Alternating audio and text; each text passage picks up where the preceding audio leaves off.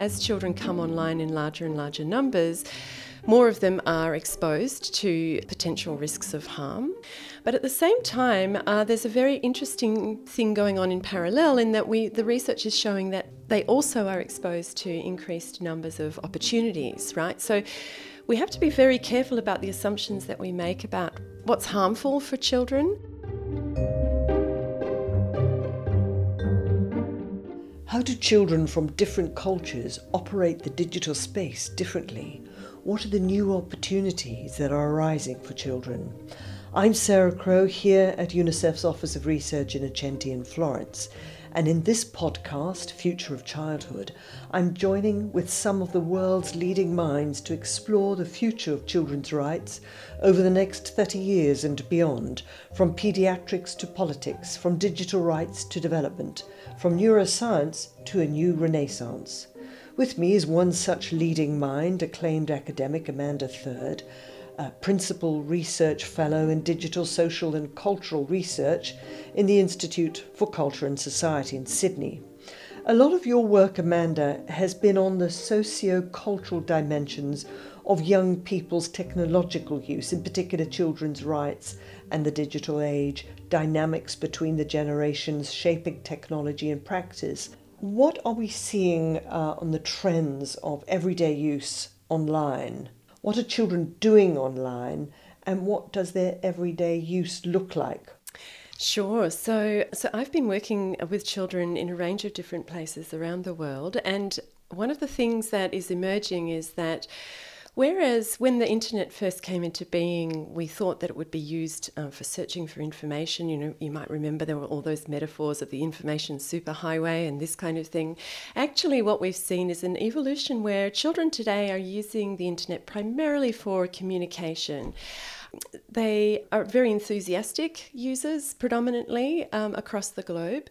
They use this this technology really to sustain their offline uh, friendships, and so it's a very important part of their lives. What are the numbers? So it's very interesting that you ask that question. Um, I think what we're seeing is is um, an exponential rise in the number of children coming online. Uh, we know, in fact, that one in three uh, new users of the internet uh, is a child. So, um, and of course, in many places where children are coming on in large numbers, that you know, those are the, the, the, nations in the global south where children are coming on very quickly, um, particularly via mobile phones. And so, I think we can expect to see over the next sort of few years a really rapid rise in the numbers of children who are engaging online. What are the implications of that? You studied a lot about the, the issues related to safety and their exposure to, just on the negatives, the exposure to so much that's out there that they were never exposed to in any other period in time. That's right. So, what we do know very clearly is that uh, as children come online in larger and larger numbers, more of them are exposed to potential risks of harm. But at the same time, uh, there's a very interesting thing going on in parallel in that we the research is showing that they also are exposed to increased numbers of opportunities, right? So we have to be very careful about the assumptions that we make about what's harmful for children. We do, of course, need to pay particular attention to certain groups of children because we know that some children are much more vulnerable to risks than others, and those tend to be the children who are more vulnerable offline. So those who don't have proper parental support around them or, you know, might be marginalised for one reason or another. Um, but there's this very interesting relationship between risk of harm and opportunity and benefit on the other hand. So we have to be very careful that as we work together to mitigate the risks that children confront, we have to pay attention also that those strategies don't impede children's capacities to maximise the opportunities of the digital age. What are correlations between what children are experiencing online and their mental health? What sort of studies have been done in that field. Have you, have you investigated that well? Yes, so look, I was part of a very large research entity in Australia that had government funding to investigate the relationship between technology and mental health and well-being for young people. And uh, we, I guess, started to uncover some very, very interesting things, but in short, we still actually don't know nearly as much as we need to know about those issues. Um, so there's a, a field, or there's a you know there's a wide open space that we need to get into and get our hands dirty with because there are no simple um, causal relationships between technology use and mental health. Um, so for some young people or some children, we see that they are more vulnerable to um, mental health risks and that digital technology can exacerbate those. But for other children, we, we also see that technology can be a lifeline. It can connect them to communities of support and resources and services and these kinds of things. And so it's all about trying to learn, you know, how do we how do we get the, the balance right for the right children around the world in different contexts and settings to make sure that they can really uh, engage with digital technologies to support their, their mental health and well-being. And when it comes to research, of course, the, the absence of evidence is not evidence of absence. And with anything, seeing that it's quite new, it's a newly studied field, how do you go about getting the evidence in both on both sides, whether it's positive or negative. We've seen really alarming trends in self harm and suicide, not necessarily related to online technologies, but one makes that assumption. Is that fair, or is it just the jury is really out? So I think uh, this is a very difficult question to answer. Frankly, we've we've got a lot of work to do. I think what is becoming clear is that sometimes the methods that we've depended on traditionally are actually not quite up to the task of generating the sorts of um, uh, figures and understandings that we that we need in order to make smart decisions about these things. So. Um, on the one hand, I think we've got a real methodological challenge ahead of us. We need to find creative ways of engaging with children to understand these issues. I think um, a lot of policy making around the globe has conventionally been driven very much by statistics and numbers. And statistics and numbers are, of course, really important. They help us to identify where, where we should be focusing our attention. But when it comes to developing sophisticated responses to, to those gaps in children's experiences or to the, you know, the, the negative experiences that children are having, we actually need a different kind of data. We need, um, I would argue, much more qualitative understandings. Um, and we also need to be careful. I mean, researching with children is a really particular endeavour, in as much as if you, you know, our conventional methods of engaging children and young people tend to centre around interviews and focus groups and, and so on but those things, you know, if they're not done really well, can easily set up uh, power dynamics where children are more inclined to speak about the things that adults or that they think adults want to hear, as opposed to reflecting on their experiences in a in a more we might say raw kind of way. So, um, so I think we have to be clever. We have to actually engage children in in the task of developing the methods and the and the evidence that we, we need to, to drive the solutions. The socio cultural side, which is very much your field, how has that changed with this exposure to online? There's a lot of talk, a lot of discussion, a lot of research going on to the screen time aspect and not really wanting to go down that avenue too much because, again, the jury's out, but we have had guidelines from various pediatric societies and associations around the world, World Health Organization, and so on but there must be an impact on how children's cultural world has changed. What's changing in their offline world as a result of their online exposure? Yeah, look, it's a great question, Sarah. And I think um, one of the things that uh, we often do, which I, I, think we need to pull ourselves up on, is that we distinguish very sharply between the online world and the offline world. And, um, you know, and this happens in all kinds of domains, but, you know, we've got to focus at the moment on digital rights when arguably we need to be thinking actually not about, you know, rights in online spaces in isolation. We need to actually be thinking about, well, how do we leverage technology so that children can realize their full range of rights, okay? And this is because children don't tend to make a sharp distinction between the online and the offline. The technology has become very much integrated into growing numbers of children's lives around the world. And I guess um, this has transformed their kind of everyday experiences, right? The way they connect and relate. Um, And so I think we've got to be very careful to sort of look holistically, not to focus on the technology itself, but to think about how does that technology fit into into a child's um, you know full experience across you know across different relationships, across different spaces, uh, and so on. Because the digital is beginning to structure children's lives in a very powerful way. You've done your studies in sixteen different countries. And your new study is going to involve 26 different countries. So, although you're based in Australia, you clearly have a, a, a very big global view. But to go back to the case of Australia, how are you seeing Aboriginal communities um, operating in that online space or that rather blurred online offline space, as, as you say, that there isn't a distinction anymore? Uh, but yet, these are traditional traditional society. So how how rapidly is that world changing? Look, I think um, I think those communities, um, as with many communities around the world, are grappling with how to integrate the technology meaningfully into their everyday contexts. I think certainly um, in the projects that I've worked on uh, with children uh, in the town camps outside Alice Springs, for example, I've been really amazed to see the ways that um, the ways that they've grabbed hold of technology and reinterpreted those those technologies to strengthen their culture. Right. So, what are some examples? Um, I think we've been we've been trying to experiment with some Aboriginal children around, you know, how might we capture their experiences in um, in ways that enable us then to um, to reflect that back up to policymakers and you know governments um, more broadly. You know they've got established ways of telling stories, um, which don't necessarily match up with conventional kind of media narratives that you might see in the in the mainstream.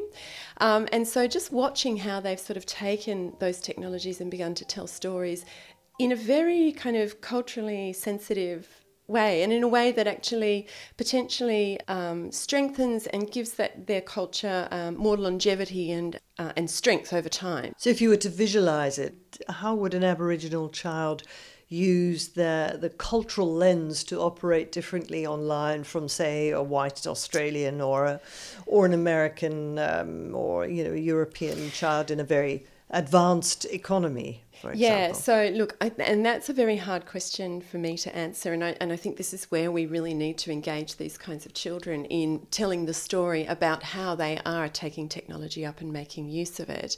I think what, again, I would say that we actually don't yet know, you know, what we can say definitively about how these kinds of children are taking up these technologies. And I certainly haven't seen yet any consistent trends across these populations. You know, children do tend to take these technologies up in very contextually specific ways that are that you know resonate with with the ways that they're sort of positioned in relation to the rest of their community. So, um, so for example, some things that have come out of the work is that um, and this is not just for those communities in Australia, but also in other parts of the world where we've worked, that there's a lot more device sharing among families. And so that a child might have access to a mobile phone, but it's, you know, it might belong to a parent and that and that they must negotiate um, access with siblings and so on and that this actually sets up particular dynamics around technology as a shared platform that are not necessarily there in what we might call sort of mainstream global culture, right? So, um, so there's some interesting ways in which you know sort of certain Western cultures could really learn um, from some of the lessons, things that we're seeing in, in those more marginalised communities. So the demands then for for access to new technologies, it's almost as though that's becoming the the most pressing right in communities that do not have access because of their marginalisation, because of what happens as a result of them not having access. Does that change the way we look at the Convention on the Rights of the Child going forward? Look, I think I think certainly um, access is still the number one challenge for children around the world. So we've done two major studies, um, one in 2014 in 16 countries and one uh, in 2017 in 26 countries. And um, both of those studies showed very powerfully that um, access remains for many children around the world, particularly in the global south, the key uh, challenge to their rights if you like. Um, so I think we do we do need to be really paying attention to um, to access because of course it's not just about access to a technology.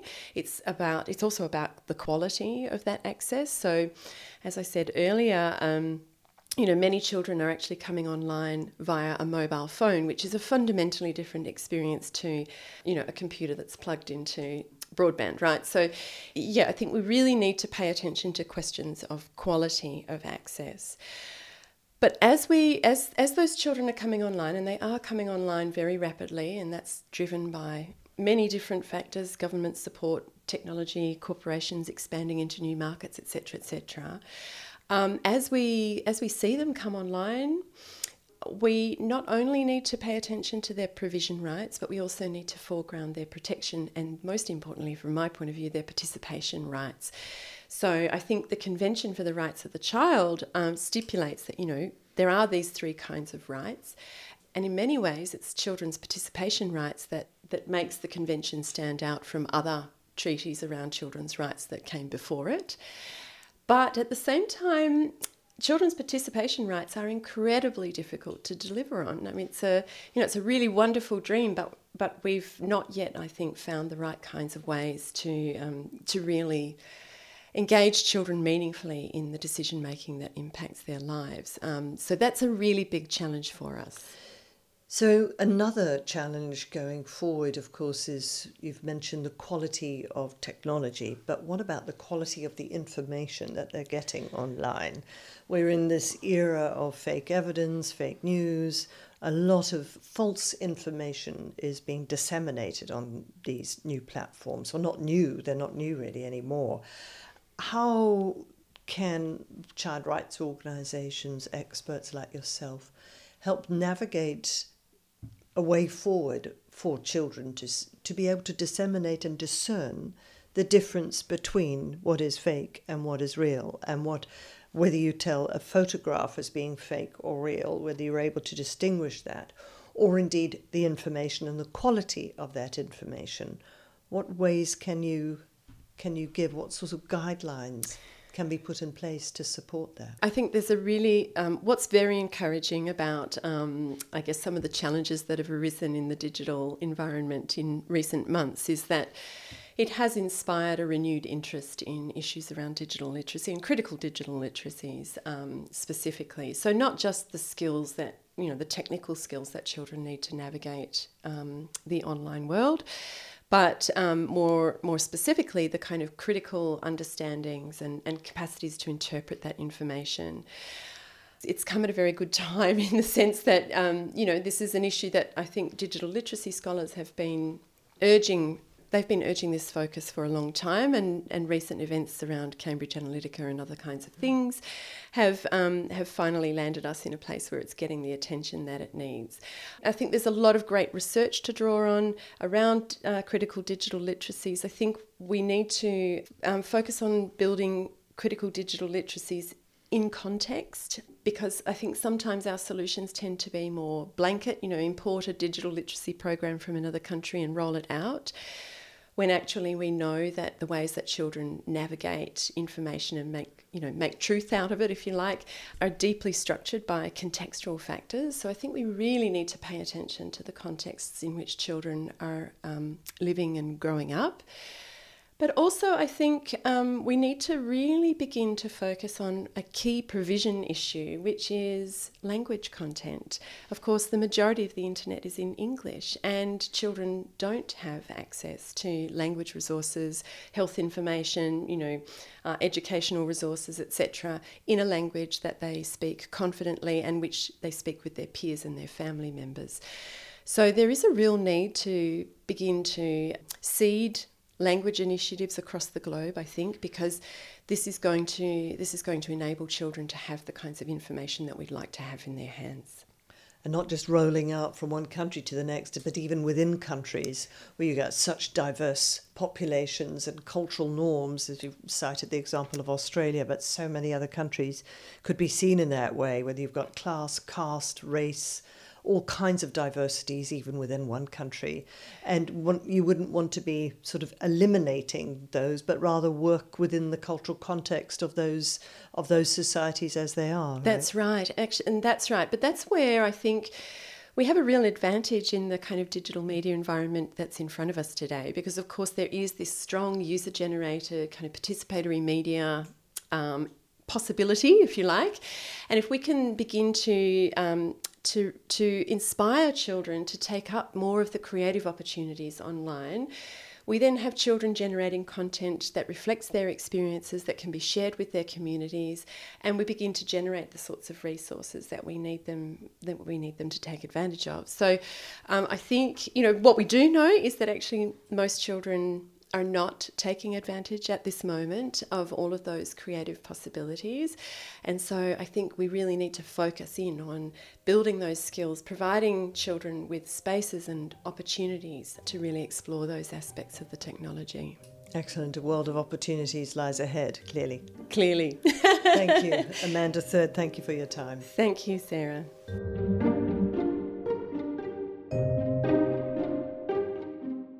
And thank you for listening to our podcast, The Future of Childhood. Be sure to subscribe to our series for more fascinating insights into the world of tomorrow to help make sense of a rapidly changing today. To find out more about our work in the series, visit our website at unicef irc.org or find us on Facebook at facebook.com forward slash UNICEF Innocenti and on Twitter, we're at UNICEF Innocenti, and I'm at scrow underscored UNICEF. Thank you from your friends at UNICEF. For every child, answers.